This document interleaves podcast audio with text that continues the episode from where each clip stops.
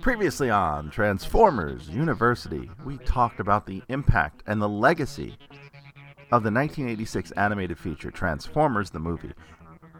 And now, we're going to take a little bit of a deeper look at the soundtrack and the score to that film.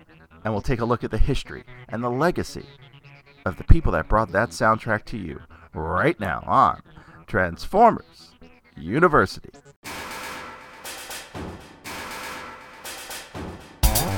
Hello, my friend, and welcome to Transformers University, episode number 66. 66. I am your host, Anthony Brucali, owner, operator, madman behind TFU.info, the website, the toy archive, these podcasts, the YouTube channel, and more. In this episode, we're going to talk a bit about the soundtrack to Transformers, the movie. You know, for me, it was never one of my favorite things uh, um, when it came to Transformers the movie. Uh, but in analyzing the film for episode 50 and 51 of this podcast, uh, I've kind of developed a new appreciation for it. And I think some of that, uh, you know, that early disdain uh, is just kind of an age-related thing. So, uh, as many of you know, I love the heavy metal. I am a heavy metal nerd on top of being a Transformers nerd, and uh, the style of heavy metal that is uh, within the Transformers the movie soundtrack, or at least uh, makes up about half of it, if not a little bit more, um, was something I always felt in my teenage years, my early twenties, uh, I had grown out of, and uh, and so uh, it didn't really always appeal to me, especially if it wasn't from a top level music artist. so I've kind of in the past just turned my nose up at the Transformers the movie soundtrack, and in retrospect, that was to my own detriment because in listening to this album a few times to uh, talk about it here, I've certainly gained a new appreciation for some of the songs. I think it gets the label of being a hair metal soundtrack, uh, which is one kind of undeserved, and two, um, it's a terrible misnomer for the most part. Um, I, I've been late listening lately to uh, Riki Rachtman's podcast. If you're not familiar with Riki Rachtman, he used to host Headbangers Ball on uh, MTV in the late 80s and early 90s. And uh, he owned one of the uh, most important clubs in metal history, uh, the Cat House in Hollywood, California. And uh, that club is kind of what brought the world uh, Guns N' Roses and a number of other acts uh, associated with what they would call the LA scene. And that's kind of what gets labeled the hair metal scene. And I feel like that that particular portion of it, uh, as he usually points out, hair metal is kind of a misnomer, uh, and it's an unfair way to name things. Just like grunge is an unfair way to name things. It's more talking about the clothing style uh, of the performers versus the music. If you look at things that are classified as, uh, you know, quote unquote hair metal, uh, the term is probably more uh, glam metal because it derives a bit more from Kiss and even before that, David Bowie.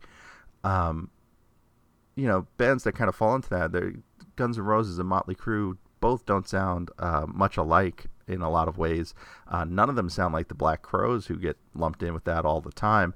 Um, so there's certainly a um, there's a similarity to sounds, but the overall sound or the overall vibe of that kind of scene uh, was more around the fashion than than the music, and so uh, maybe that's kind of what led to me turning uh, my nose to it as well, since that was kind of that was my older sister's bands. Those were the bands she got into that I got into when I was younger because my older sister was into them. So it's kind of like oh wow it's kind of like you know people who collect transformers right? So like you know g1 is my transformers but it isn't necessarily everyone who listens to this show's version of transformers. So when we turn up our our noses at the people that like michael bay or they turn up their noses at the people who grew up on the unicron trilogy or whatever the case may be um, it's certainly very similar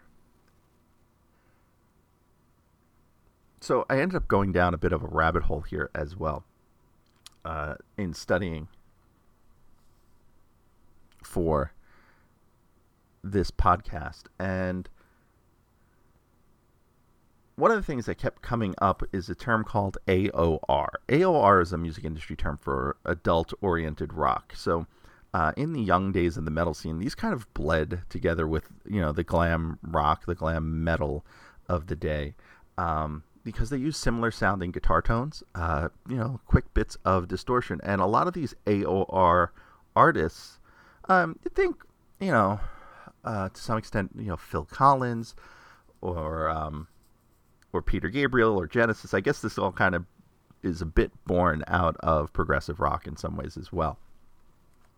But, you know, in the 80s, and this is something that a trend that existed really well in the 80s, but it certainly dates back to the 50s and Elvis and the 60s with the Beatles and into the 70s with a group like the Bee Gees and Saturday Night Fever. I got the Saturday Night Fever. In the 80s, there was a hard focus on soundtracks and soundtracks being uh, a vehicle for a hit song.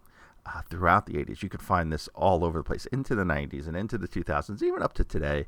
Um, I feel like it's a little bit less so in the modern age, but if you think about the 80s, right, there's movies like uh, The Karate Kid or Top Gun or, you know, uh, I always used like to use Rocky 4 uh, as one uh, that is very important because I feel like that is a uh, a rewrite of Rocky 3 uh, stapled together with a bunch of music videos.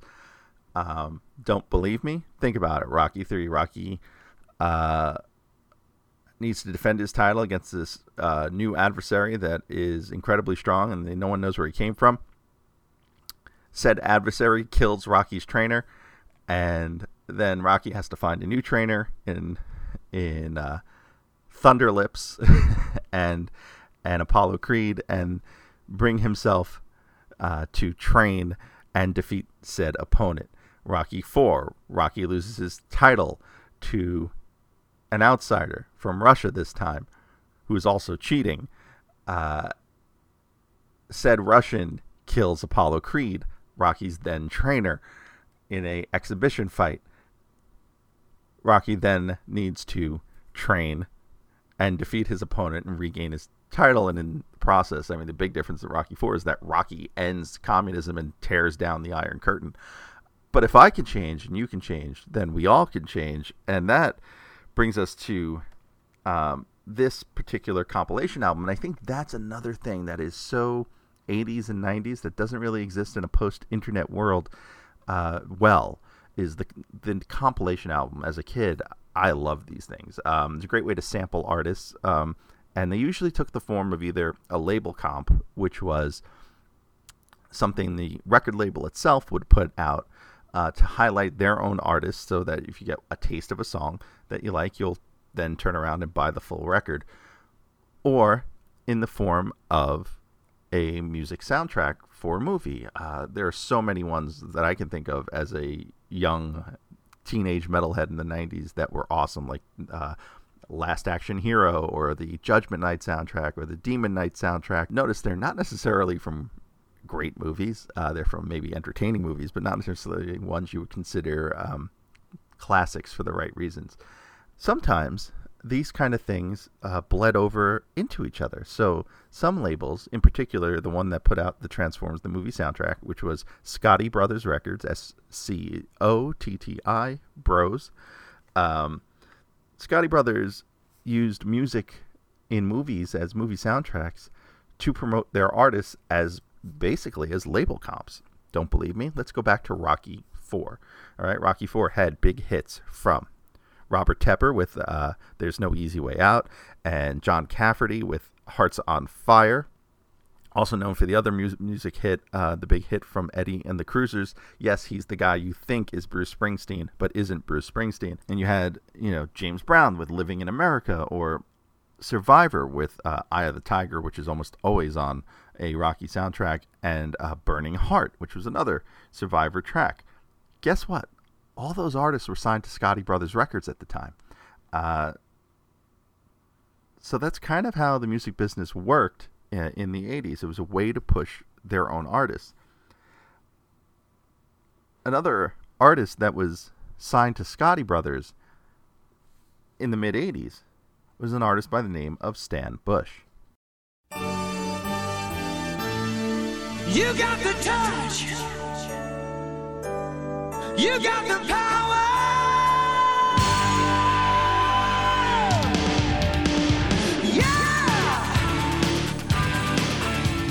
And in probably what is the most recognizable song from Transformers the movie, because you know it also appears in the movie twice. Um, "The Touch" by Stan Bush um, is the one song probably most associated with the Transformers, other than the actual cartoon theme song slash commercial uh, music, and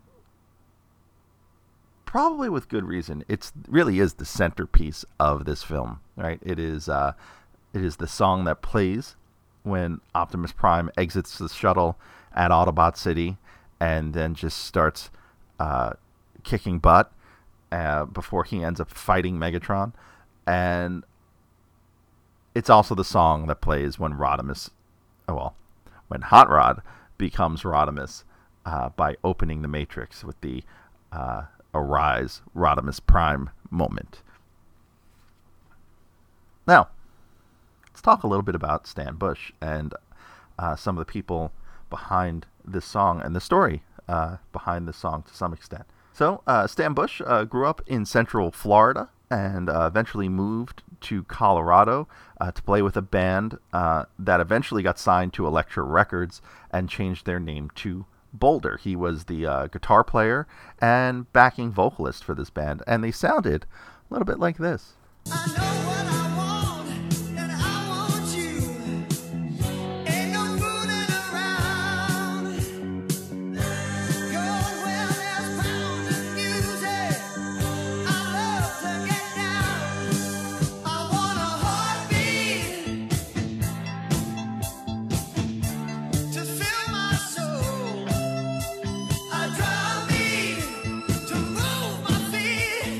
And that song called Heartbeat from their 1979 uh, self titled album Boulder.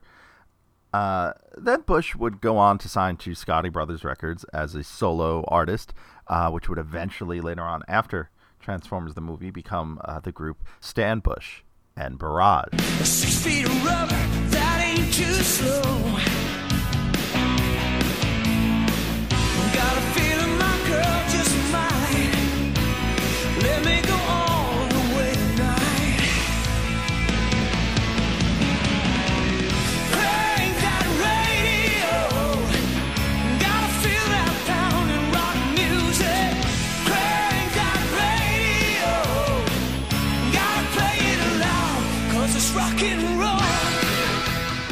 And I guess that's one way to roundabout get uh, the deluxe Insecticon Barrage into uh, G1 American continuity. That song called Crank That Radio from their 1987 self titled record. But Stan Bush wasn't the only person involved with The Touch. Uh, this song was produced by Richie Wise. Richie Wise was a well known uh, record producer in the rock world. Uh, most notably, he produced the first two albums for a little band called Kiss, uh, the self titled debut of that band, and their follow up, Hotter Than Hell, which between the two records featured songs like Deuce and Black Diamond and Cold Gin, Parasite, Hotter Than Hell, and Watching You. Uh, these are all huge, huge songs for Kiss, and uh, Richie Wise was the producer behind them. And if you're not terribly familiar with uh, how a producer works within uh, the music field, uh, the best way I can put it, at least this is my understanding of it, um, is that a producer is kind of the uh, the outside uh, neutral party. They're the person with the ear trying to just hear the music and hear the overall uh, work and the layers therein, and making sure it's something people will want to listen to so that they're not so attached uh, to it as the artist might be because they created it. Um, it's kind of like getting a third person to settle an argument for you. Uh, they, as long as they have no skin in the game, they're they're going to give you kind of an honest opinion and guide you to uh, the best possible outcome. And that is basically Richie Wise's role uh, as a producer. Uh, would be my understanding of it, at least. Uh, but Richie was a musician on his own. Uh, he was the guitarist and lead vocalist in an early 70s rock band called Dust. And this band featured Wise on guitar and also featured a gentleman by the name of Marc Bell on drums. He would later go on to be Marky Ramone of the Ramones.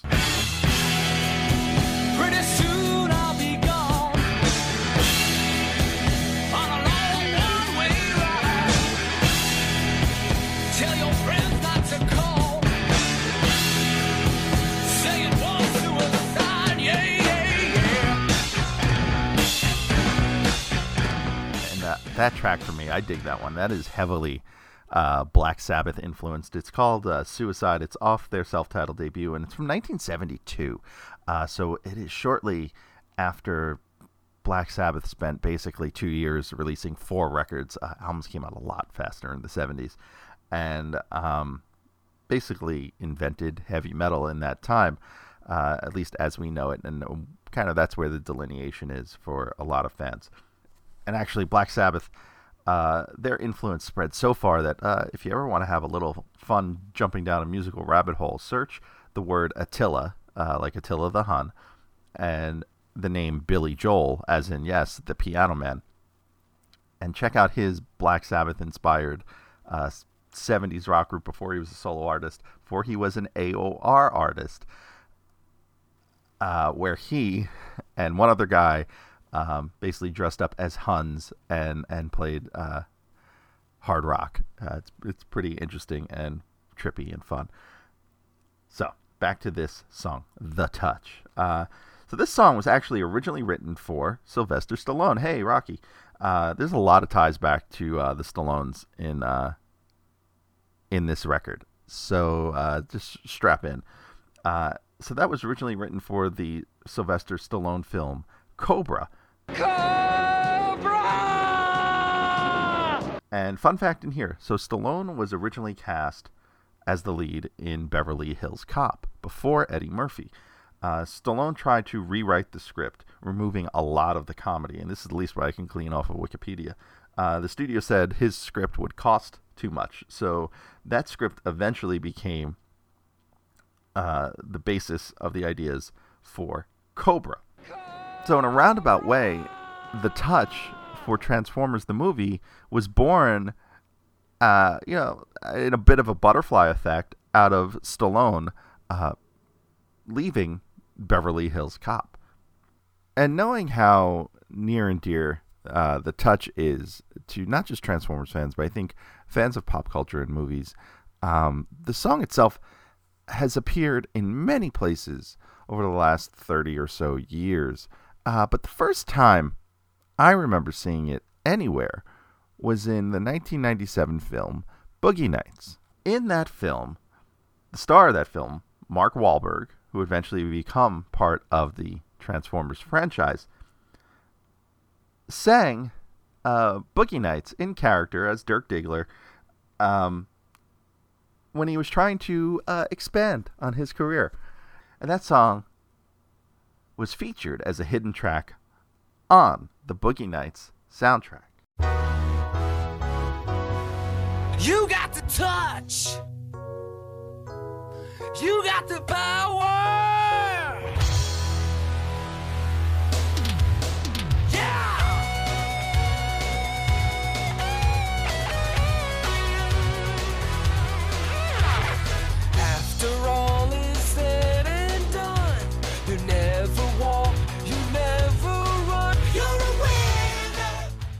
You know, I think the bass is definitely taking away from the vocal on that recording. Uh, but what do you think he did better with? Singing the touch or starring in two of the Michael Bay Transformers films? Go ahead, hit me up on Twitter at TFU underscore info. Tell me what you think about Mark Wahlberg's performance covering the touch.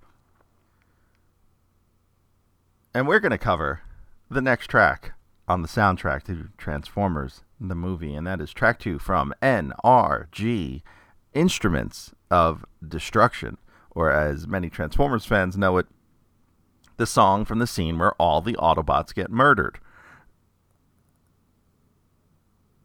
it really is evocative of that scene. Uh, the minute you hear the song, all you can think of is the Decepticons blasting through the shuttle and poor Ratchet and Prowl and Brawn, who really isn't dead, and Ironhide, and just the emotional impact of that scene.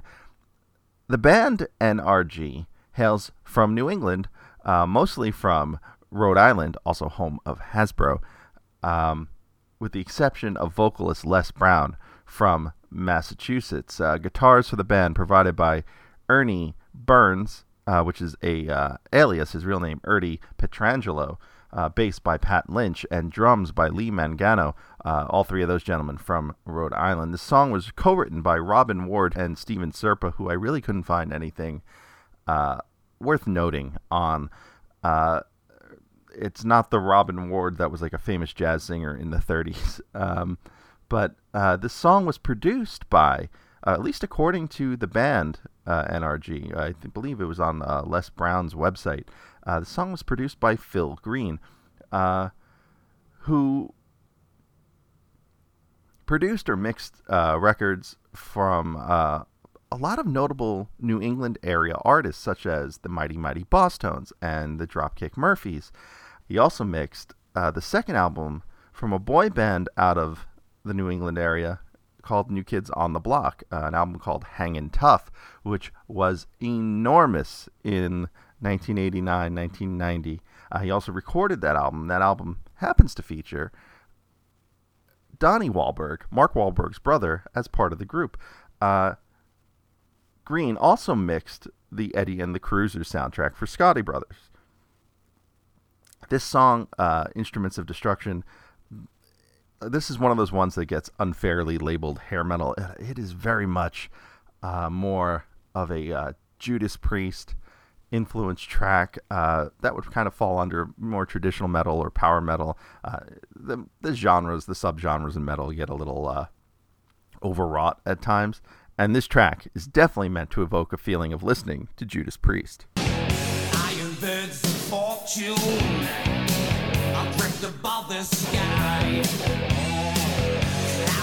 Revelations unseen by naked eyes.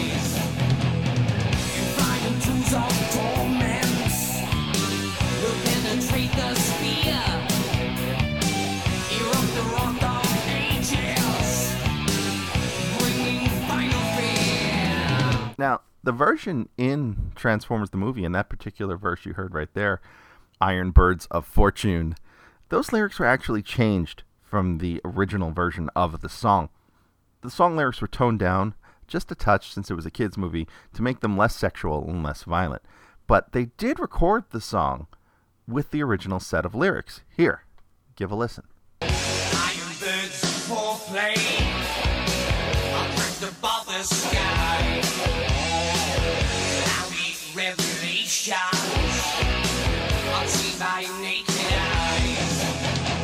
And that was definitely from the pre-movie uh, iteration of the song uh, because I hunted down uh, a clip of the band live from actually from Ernie Petrangelo's uh, SoundCloud account.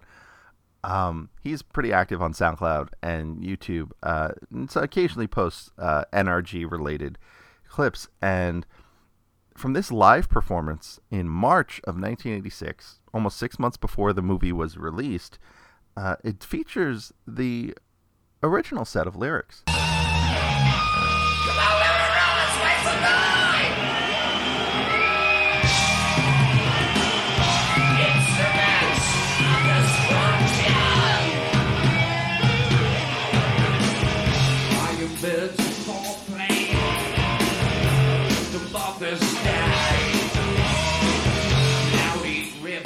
All right, so where are they now? Uh, bassist Pat Lynch plays bass still in a Led Zeppelin cover band in the uh, New England area called Custard Pie R.I. Lee Mangano gives drum lessons in the Rhode Island area. Les Brown formed a new band in 2003 called Damn Cheetah, and they released an album called Primal. And Ernie Petrangelo carries on the NRG name. He um, he appeared at BotCon 2001, and uh, in my notes here I wrote "Oops." Uh, he had a like a vendor table, and I have pictures of it from that year. Maybe I'll post these to Twitter. Uh, I was going to save them for when we get to 2001, and in part to my uh, uh, turning my nose up at this soundtrack in my younger days, uh, I didn't notice how um, unattended the NRG table was at BotCon 2001. Uh, it had a little bit of a crowd early on, but by like mid Saturday, even Ernie Petrangelo had left the table uh, for no one to be there. It was just a blank NRG table. Uh, we took to calling them NERG uh, for whatever reason. In 2007, Petrangelo was invited to another BotCon, uh, this time under uh, FunPub's control, and uh, was told the wrong date and showed up a day early and uh, hung out, I guess, with uh, fans who were waiting on the pre-registration line. Do check out his YouTube channel. I'll throw a link to uh, the account in the notes of this show and in the description. Uh, worth checking out. He has a lot of clips there, including um, this cover version of Instruments of Destruction. It was a 30th anniversary version.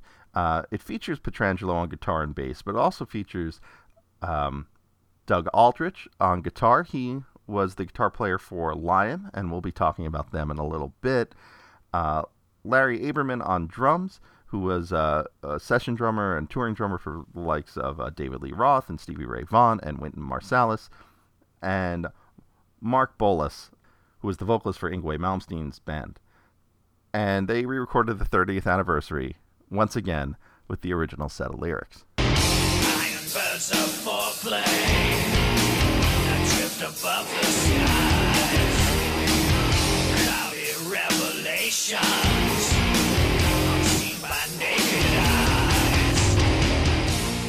And that takes us to the next track on the soundtrack Death of Optimus Prime by Vince DiCola. Now, this is one of the uh, handful of score tracks that are on this album. The score would uh, ultimately be released many years later in its entirety uh, and in various forms by the artist Vince DiCola. Uh, but on this soundtrack, and I thought we might take a little deeper dive into the score this time around, but there is so much to talk about. I think we're just going to limit it to the songs that appeared on this soundtrack. Now, I got an issue with the title. Um, I know in the 80s we didn't have the term spoilers, but man, could you put any more of a huge plot detail on the back of a record that someone might see in the store by naming a track Death of Optimus Prime? Not like Death to Optimus Prime or, uh, you know, anything kind of vague. Um, that's just rough. Uh, you know, it just kind of irks me that that's the title of the song. Now, outside of Stan Bush, Vince DiCola might be the most recognizable name uh, when it comes to musicians involved with the Transformers. Uh, his road to this film is actually uh, tied up with a number of things we've already talked about. So, he got his start scoring uh, films, uh, co writing on the movie Staying Alive, which was a sequel to Saturday Night Fever that I did not even know existed uh, until researching this article. And not only that, it was actually voted by Entertainment Weekly somewhere around 10 years ago as the worst franchise sequel of all time. Uh, and this film was directed by Sylvester Stallone. Vince DiCola co wrote three songs with Sylvester Stallone's brother, Frank Stallone. And uh, two of the songs that he co wrote with Frank Stallone, he also co wrote with Joe Esposito. Uh, you may better know him as Joe Bean Esposito, the singer on the Karate Kid soundtrack that sang You're the Best Around. The third track was a song called Far From Over, which peaked at number 10 on the US Billboard charts. Save me, darling. I am down, but I am far from over. Give me something. I need it all 'cause I am running over. And aside from being the brother of Sylvester Stallone, Transformers fans may know Frank Stallone as the voice of Thunderhoof, the Decepticon, in the 2017 Transformers cartoon Robots in Disguise. And from there, this led Vince DiCola to score Rocky Four, uh, which was on Scotti Brothers, as we mentioned earlier. That would eventually lead him to work on the Transformers, the movie score. So, an interview I found online from just this past April uh, on a podcast called The Soundtrack Show, DiCola kind of broke down uh, just what he had to do in terms of uh, scoring Transformers, the movie. He only had uh, six weeks to work on the whole film, uh, and he only had storyboards to work from. He was paired with Ed Fruge, uh, who would essentially be his uh, co producer on this and um, would mainly work as the music editor, though he wasn't credited as the music editor on the film. So in these six weeks, DiCola would basically write and record, and Fruge would then be at the studio working with the editors um, in timing out the music to fit the film. And these tracks, as far as I know, are all synths and sequencers. I don't know if there's any live drums or live bass on these tracks, but I don't think there are. Um, but this particular track, Death of Optimus Prime, certainly brings that scene to mind.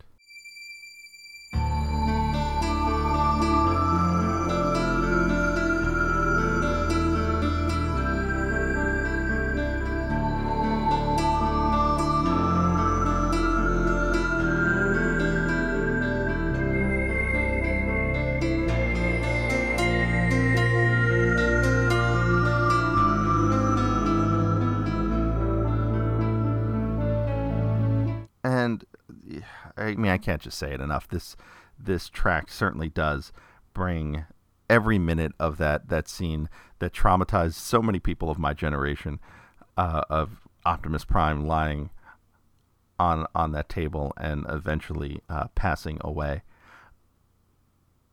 It's a it's a bit of a haunting track, and you know, for someone who didn't have any animation in front of him and was only wa- working off the storyboards. And according to that interview, had never seen the cartoon because uh, he didn't want to have the music of the show influence his writing.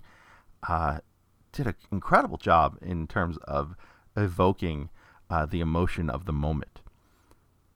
Now, if you were ever wondering what Ed Fruge is up to these days, he worked in the music industry for a while and eventually would go on to open his own uh, music store in Louisiana. Hi, I'm Ed Fruge with Lake Charles Music. We specialize in bringing you entertainment through music. Our first floor features pro sound systems and amps, the hottest guitars and killer drum sets and accessories. On our second floor, we carry new and used acoustic pianos, digital pianos, and portable keyboards. Home entertainment, we got that too. We can design and install your home entertainment system featuring Yamaha and Klipsch. Want to record? Oh yeah, we can do that. Check out our professional recording studio. Lake Charles Music, your total music store with your favorite brands and at a price that'll make you smile. Now, believe it or not, there is at least one cover version of this song out there. Though cover is probably um, a nice way of putting it. So, the composer for the Commodore 64 game Turrican um, straight up plagiarized a lot of DiCola's music for the soundtrack for that game, including the ending music for when you beat the game, which is a more up-tempo version of Death of Optimus Prime.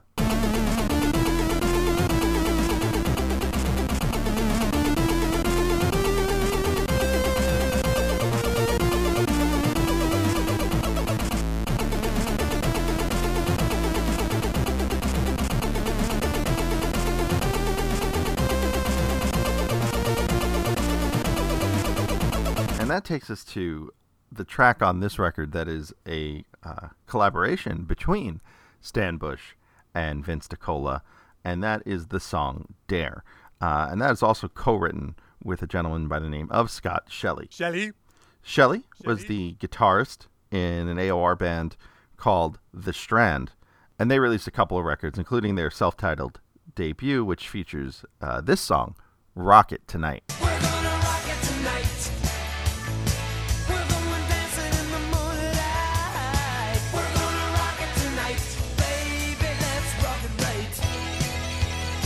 And you can definitely hear Shelley's influence in this song, uh, the driving rock, the keyboards. It's it's all kind of a bit mix of uh, their writing styles.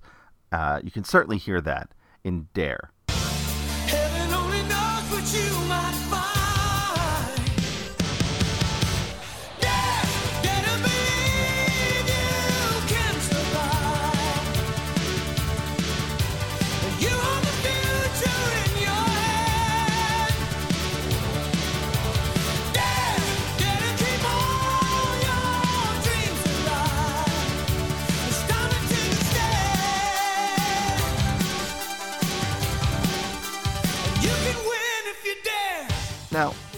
On this track and uh, its long-lasting impact, I'm going to toss it over to my friend Gabriel Owens, the salty sea man.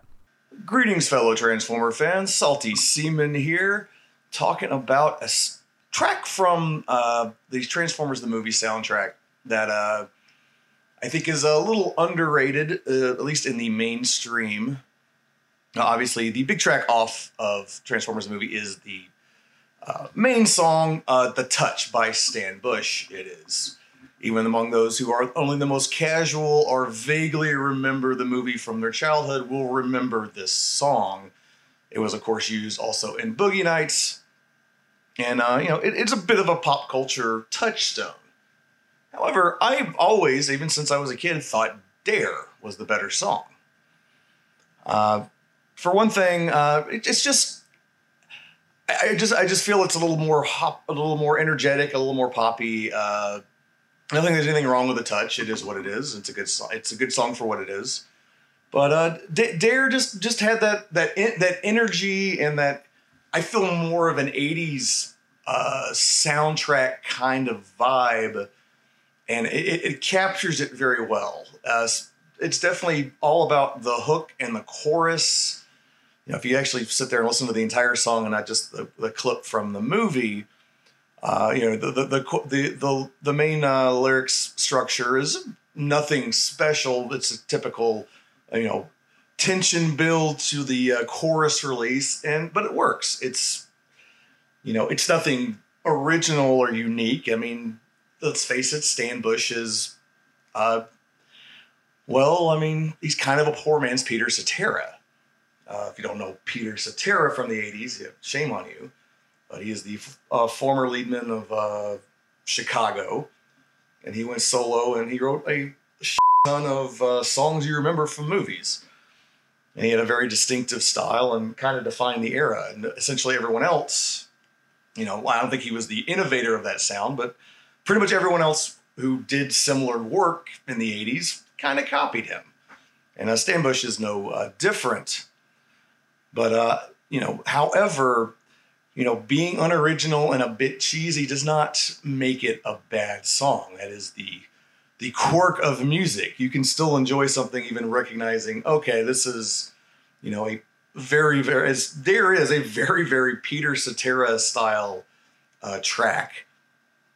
And uh, you know, it, it's it's really aping his kind of style. It, it builds the same way, but it's it, it provides that kind of you know release and enjoyment of you know kind of an epic swelling uh, you know building rock song you can inspire and motivate you know despite you know its you know shortcomings and other things you know it's like St. Elmo's Fire speaking of you know I don't care what anyone says that is one of the best of that genre from the 80s I think and I can listen to that song every day uh, I, I feel Dare is the same way and uh, you know personally I just always felt it's a bit of a just just underrated and is not talked about except outside of the more hardcore Transformer fandom.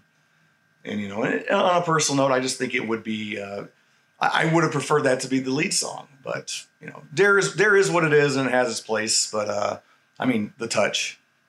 But for certain, uh, overlooked, underrated, really fun song especially if you're into that 80s kind of cheese rock soundtrack movie soundtrack stuff anyways that's all i gotta say about dare and uh, if you ever want to hear any more musical talk between me and ant uh, probably check out our very very erratically posted uh, heavy metal uh, show it's on my own channel the salty seaman under the name clash with a manatee So throwing that. Hopefully, we'll have another episode up soon.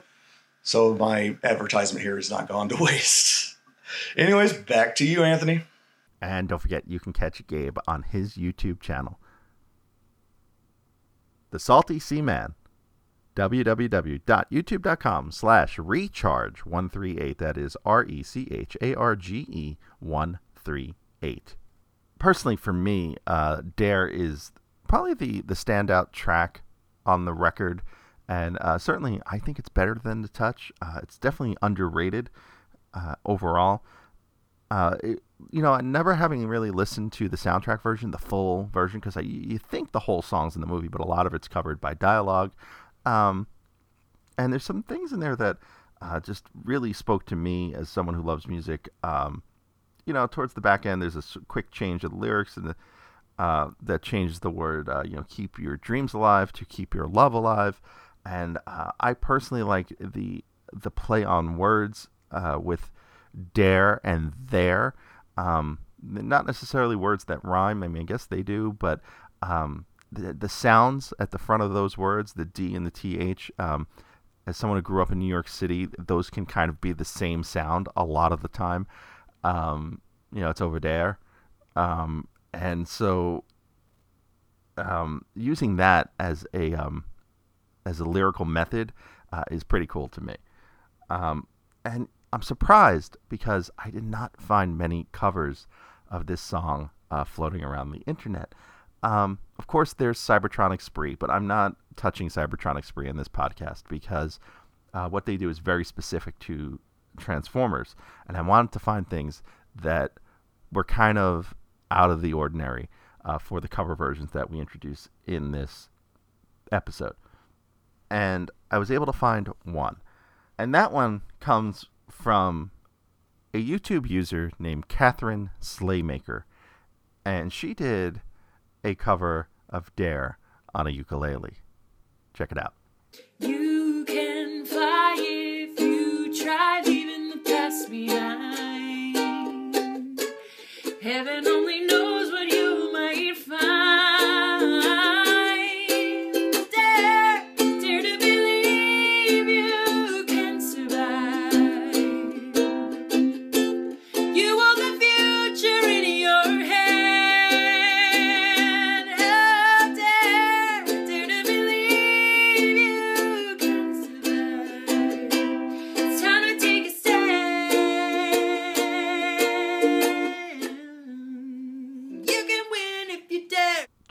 five of this album, Nothing's Gonna Stand in Our Way, as performed by Spectre General.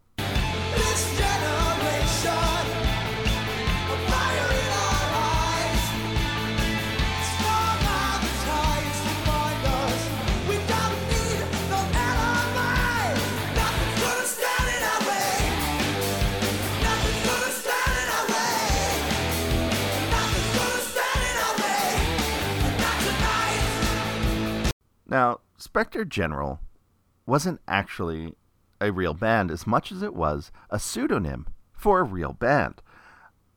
For whatever legal reasons, and I couldn't really find out why, and it's kind of counterintuitive to why bands appear on soundtracks because it's to promote who they are. Um, Spectre General had to change their name from their actual name of Kickaxe. Now, Kickaxe was a Canadian band out of Regina, Saskatchewan, uh, signed to a label, not Scotti Brothers, called uh, Pasha Records. Now, that record label was owned by producer Spencer Proffer. Now, he is kind of a big name in the music industry, uh, prolific and powerful writer and producer. Uh, produced bands such as Heart and the Beach Boys and Wasp and Kickaxe.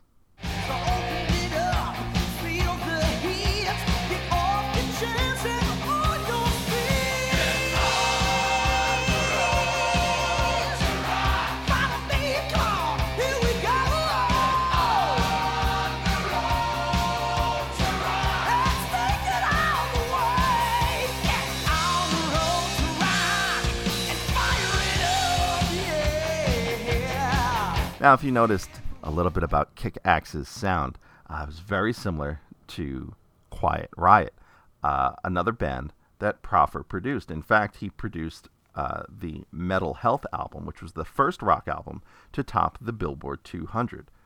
Now, Proffer also produced another band out of Australia at the time called Little River Band. And in the mid 80s, Little River Band was fronted by a gentleman by the name of John Farnham. Now, Farnham had written and recorded Nothing's Gonna Stand in Our Way. This is, in fact, a cover song. Um, and he had written and recorded this song for the film Savage Streets, starring Linda Blair, in 1984.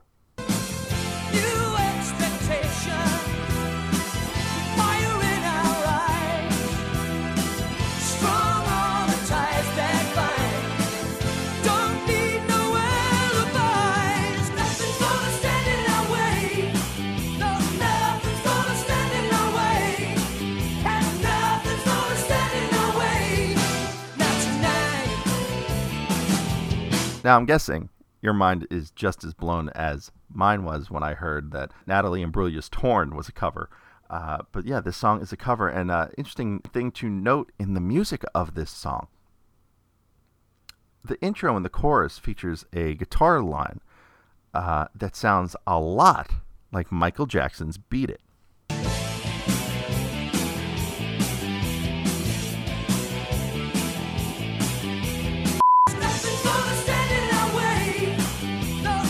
And that line uh, isn't entirely present in the Spectre General version. It's much more stripped gonna And what wasn't stripped down, but in fact uh, turned up to 11, is the next track on this record the Transformers theme song, as performed by the band Lion.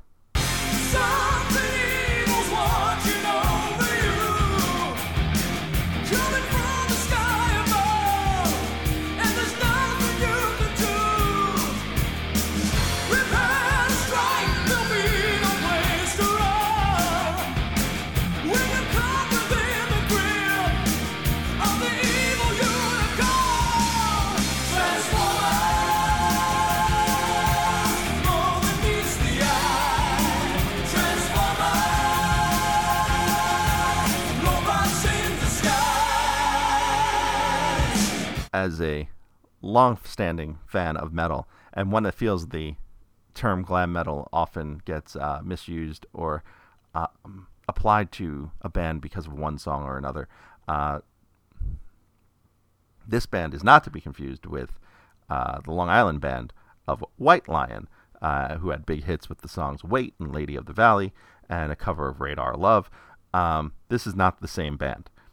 Lion consisted of vocalist Kal Swan, who was originally the vocalist of a band called Tytan, T Y T A N, which was part of the uh, movement out of Britain called the New Wave of British Heavy Metal. Uh, guitars by Doug Aldrich, as previously mentioned uh, in the show, uh, bass by Jerry Best, and drums by Mark Edwards. Now, now Edwards may be better known for being the drummer of a band called Steeler, which was the first band of guitar virtuoso Yngwie Malmsteen. Now, Lion would break up in 1989 kind of because of Edwards. Uh, Edwards, and I'm going to quote this straight off his Wikipedia page, suffered a broken neck after falling off a cliff while competing in a motorcycle race.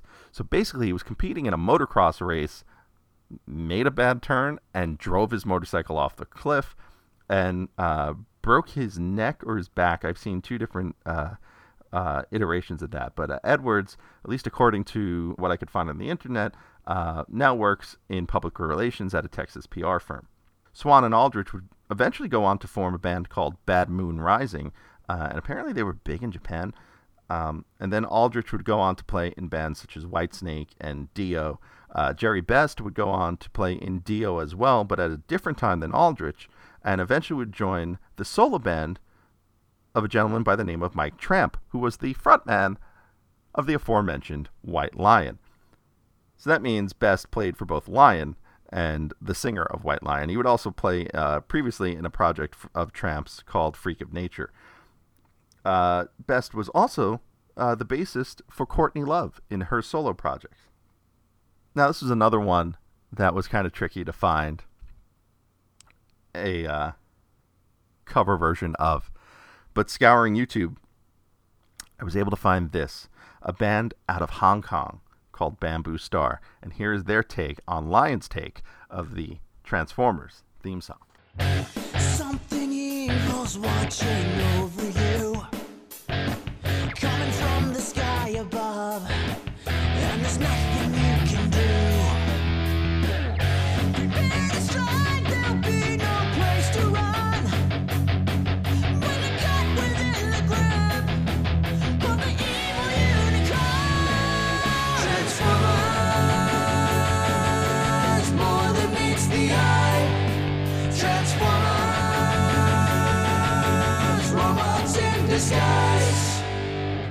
So that takes us to the next Vince DiCola soundtrack clip, and that is Escape.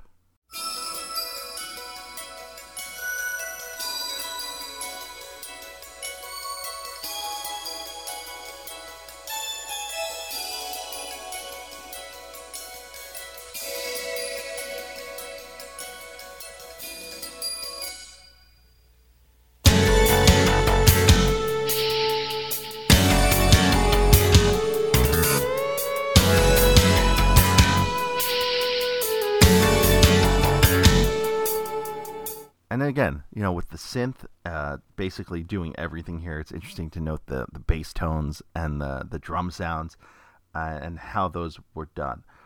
And for more, I'm going to toss it to uh, a listener, one of our Patreon supporters, and a drummer, the gamer going gray, David Shawls. The Transformers the movie soundtrack was the first CD I ever bought off of Amazon.com way back in 2000. I drums to it on my drum set all the time. And probably behind the touch because it was the first track, the one I would go back most to was Escape. Track 7. For those of you who are keeping track.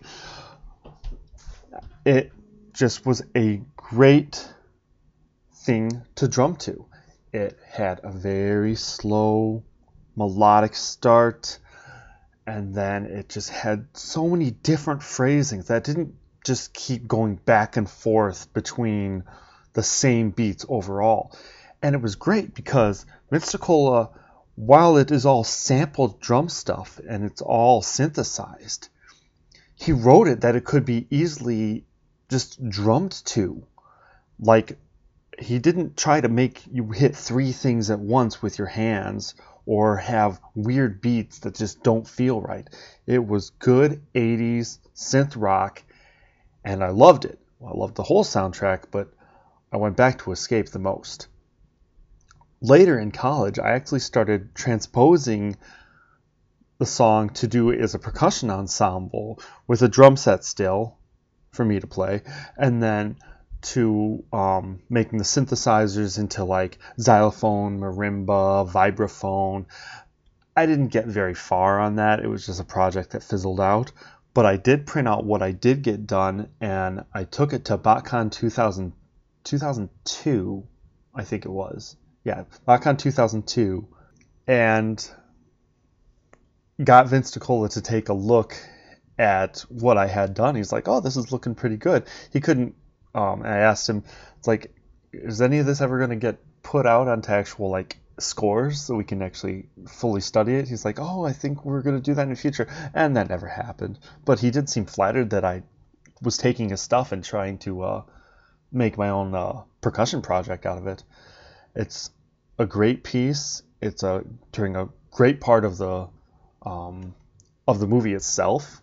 You know, Autobots prepare to board the shuttles you know, and then right when the uh, Decepticons come, it does the build up, and then it just it keeps doing dives and falls the whole time, helps keep the tension up until that final guitar riff as they escape.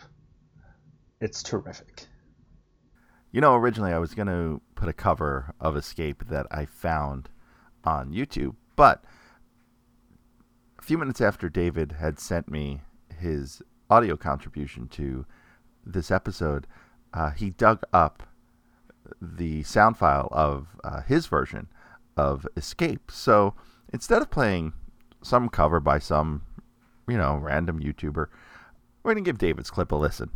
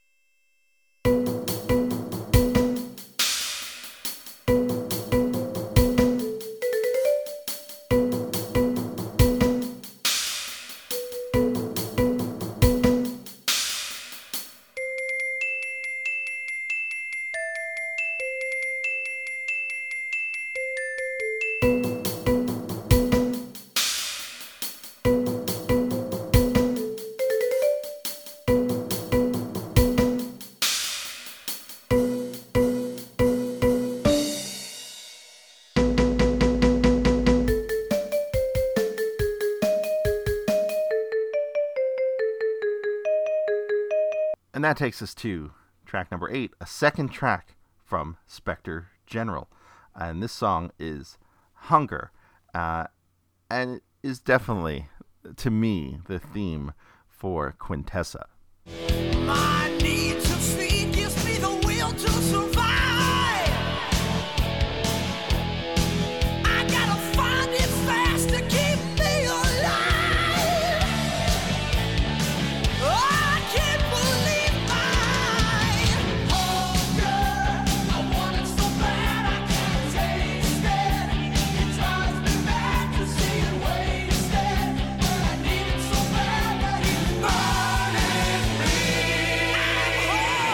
And again, for another band that is uh, produced by Spencer Proffer, uh, features a big chorus, and in this time a bit of a slower groove. And this rhythm section, you know, the first thing I thought of was Ozzy Osbourne bassist Rudy Sarzo, um, because this sounds like something he would play. These kind of like quarter note bass parts that kind of plot along with the kick drum.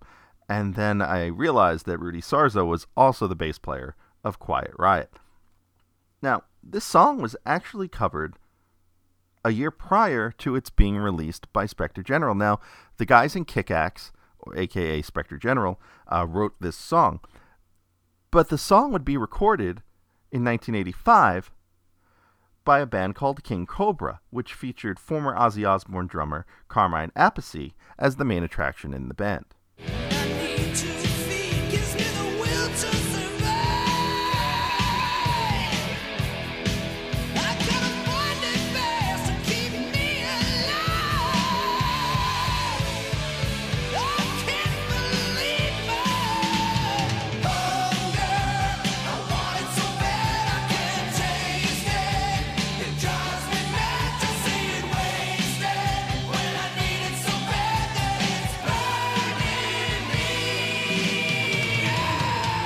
So from Hunger, we double back at least in terms of story portions of the movie to another Vince DiCola track called Autobot Decepticon Battle. Uh, and this is the theme to the Battle of Autobot City. You can't hear the first couple of notes of this song and not hear uh, uh, Perceptor trying to explain to Ultra Magnus that uh, we are outnumbered as far as the Autobots are concerned. And uh, there are some uh, subtle layers in the music that I really think are neat. There's some uh, timing things with uh, the percussion kind of filling in little gaps, little binks and bonks here and there, uh, as the rest of the music, the bass in particular, pauses, uh, and there's these little open gaps. Here's a quick listen.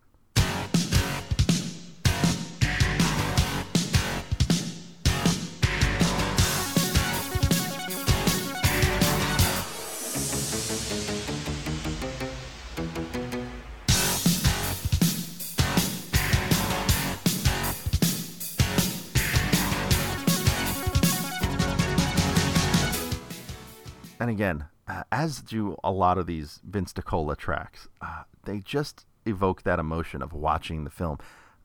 Uh, the music is such a piece of the film; it is woven so perfectly into the visuals that anytime you hear part of the music to the film, uh, you instantly think of the scene. And this song is no exception. This song is the entirety of the Battle of Autobot City until um, the touch is played uh, when Optimus Prime arrives.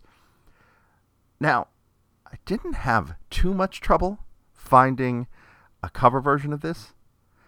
However, I did had to verify the cover version of this. So there is a clip that I guess was floating around in about 2006 by an artist called Ol Drake, O L Drake, Old Drake, and uh, it turns out that is in fact guitarist of the thrash metal band Evile, Oliver Drake.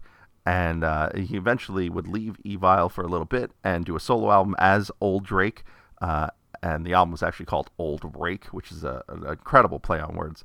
So I uh, I messaged uh, Ol Drake on Twitter just to confirm that this track was in fact him, because it's from before Evile was signed, and uh, it was not posted by Evile or um, Oliver Drake himself. And uh, he was kind enough to get back to me and tell me, yes, in fact, it is him, and uh, he loves this song.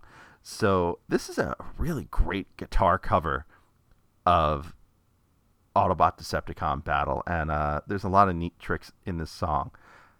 Let's give it a listen.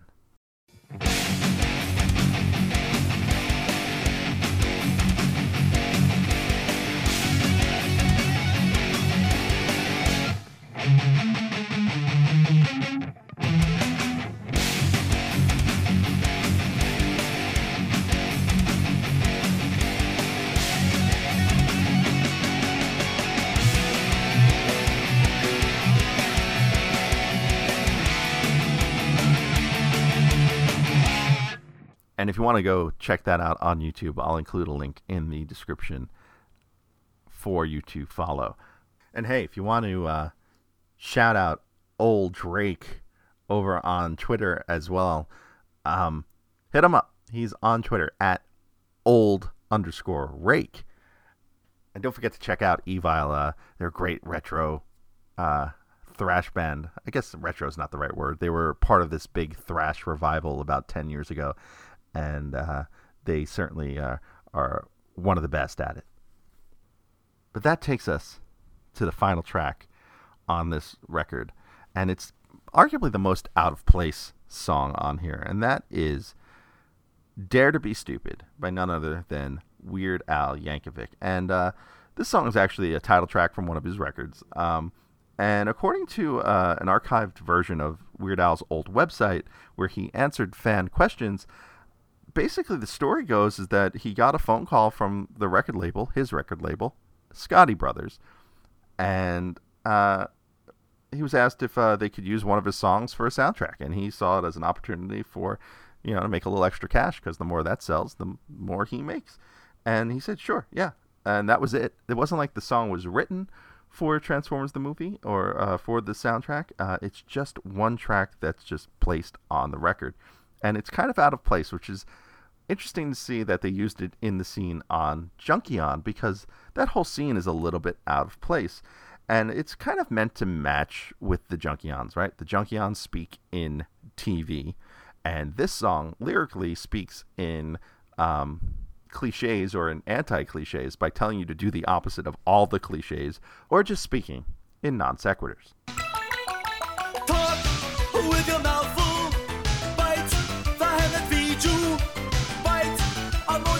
more than you can chew. What can you do? Dare to be stupid. Take some wooden nickels. Look for Mr. Goodbar. Get your mojo working now. I'll show you how.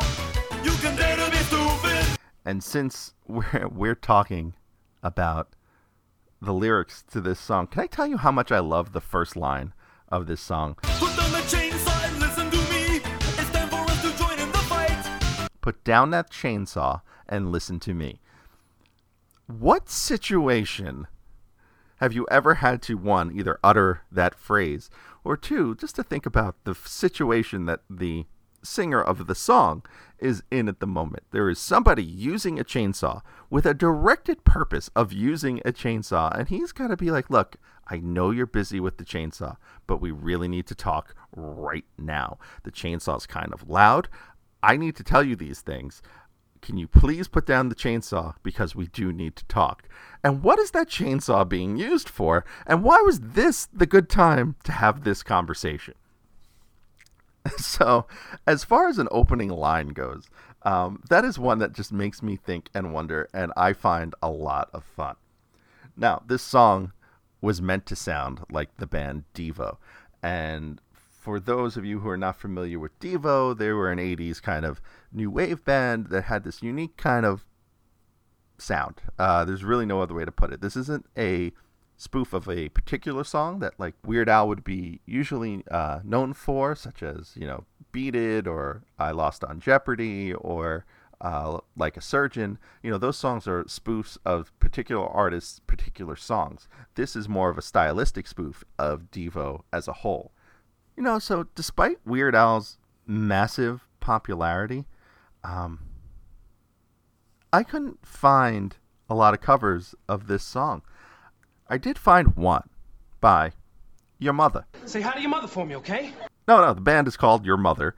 Uh, they released an EP in 1997. They're a punk band out of California, uh, and they released an EP of Weird Al covers called Weird Album. So let's take a listen and uh, say hello to your mother for me. With your mouth full or bite the hand that feeds you. Bite on more than you can chew. What can you do?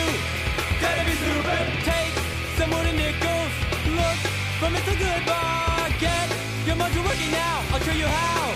Gotta be stupid. And that is the entire track listing for the album that is Transformers the movie, the soundtrack. And, you know, and the feel of the music in here versus the feel of the music in the cartoon uh, is definitely different. Just like the movie um, is definitely different than the cartoon feels. And for more on that, I'm going to toss it to my friend, Robo Rob Springer.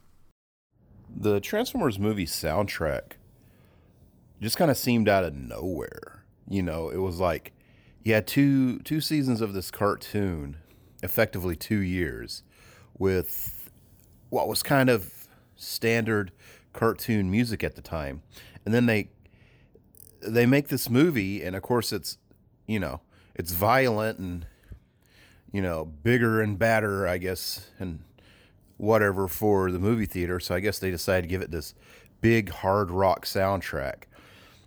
But I still remember, um, I forget how old I was. I was in the third grade, sitting there with my cherry slushy, um, movie starting, the whole Unicron eats the planet thing, kind of staring like, wow. And then, you know, there's lions Transformers! You like blow kind of like whoa.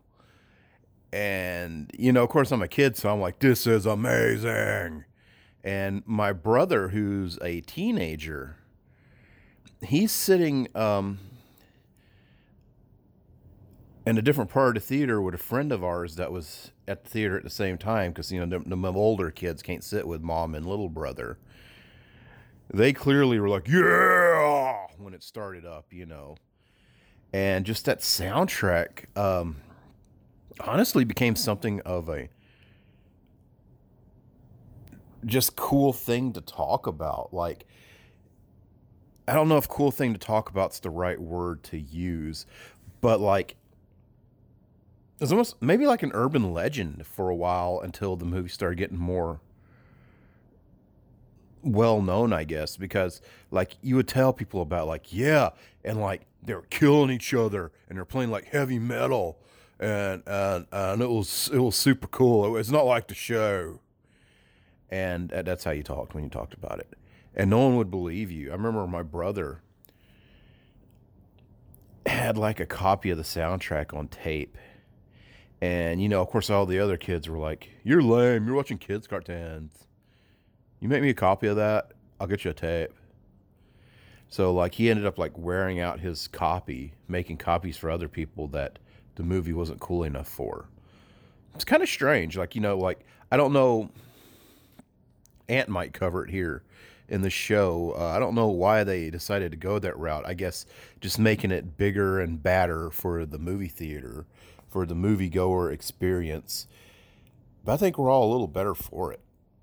Now, you can catch Rob on his monthly Transformers podcast called Transform Squadron, and that's over on the Radio Free Cybertron Network, tfradio.net. And you can also catch Rob at his website, www.zonebase.org. Uh, it is a great blog on really obscure and fun Transformers things. So that just about wraps things up for our dive into Transformers the movie, the soundtrack, and the score. And I know I didn't go too deep into the score here, but that was released way later. But guess what? That's just another episode for us to do later on. What are your thoughts on the score and the soundtrack? I want to know. Reach out to me. All right, let's see. There's ways you can do it. Info at tfu.info is the email address. Twitter, the absolute best way to get in touch with me is at TFU underscore info. You can comment on this video on YouTube, youtube.com slash TFU info. Or you can catch us on Facebook at facebook.com slash TFU info or Instagram at instagram.com slash TFU info. Share with me your thoughts, your memories, your whatever about this particular soundtrack. I really do want to know what you think. Um, as I was researching this album, uh, it really did occur to me that this album holds such an important place to Transformers fans, maybe more so to other people than me. And so, with that in mind, I really do want to know how and why. Tell me, tell me, please, uh, because uh, I I enjoyed this episode a lot more as a historical fact finding thing, uh, but I did get to uh, really get a new appreciation for a lot of these songs, especially Instruments of Destruction, which uh, I really thought was a goofy song before uh, diving into this particular episode. Finally, if you want to help the site, uh, let's talk about a few ways you can do that. Patreon, patreon.com slash TFUinfo. $1 a month gets you in, gets you early access to the show at least 24 hours ahead of everyone else, sometimes days or weeks ahead of everyone else. The higher levels will get you uh, some more exclusive access to either the show or to special content and exclusive podcasts or videos. But if you don't want to do that, uh, please use our Amazon link, uh, tfu.info slash Amazon. Anything you buy on Amazon, they kick back some change our way. Of course, if you just use the YouTube channel, youtube.com slash tfuinfo, uh, subscribe. Please ring that alert bell as well. Uh, the more we get views over on YouTube, the more YouTube sends a couple of pennies our way as well. Lastly, if you use the website, www.tfu.info, the world's longest running uh, transforming toy archive, there are links all over the new design of the site. I'm still working on the new design. Uh, I'm slogging my way through 2002, uh, and I've just finished on my own, on my side, uh, the Autobot folder. So um, that should be moving along pretty quickly after this, and uh, we should be getting closer to modern times uh, real soon. But the further I get along, the easier every subsequent year gets. But as I was saying, the, there are links at the bottom of every entry on tfu.info to eBay and to Amazon. If you click those, same thing. Anything you buy over at Amazon or over on eBay, uh, they hook us up uh, with a little change off the sale. Now, I hope you're enjoying the show. If you like the show, please leave us a review wherever it is YouTube or on iTunes. Uh, I guess that's Apple Podcasts now these days. Um,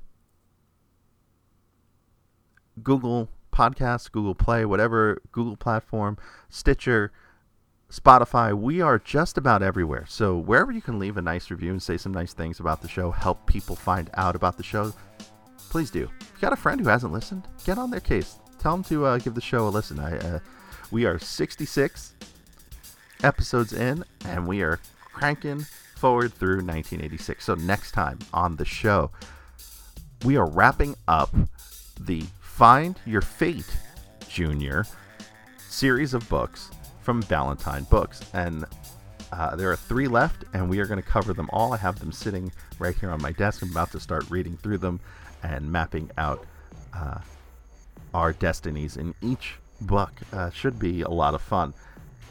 And we got a lot more coming up in 1986. Uh, there are so many more episodes to cover. We still have a lot of season three left. We have a lot of Marvel UK, a lot of the Marvel US run. uh, and so much more. Our Behind the Numbers episode is coming up soon. Uh, toy lines from around the world are peppered in throughout our 1986 coverage, and uh, it's just going to be a lot of fun heading forward. So I really hope you enjoyed this episode. Onward to episode 67. I am your host, owner, operator, madman behind TFU.info, Anthony Brucali. Until next time, see ya.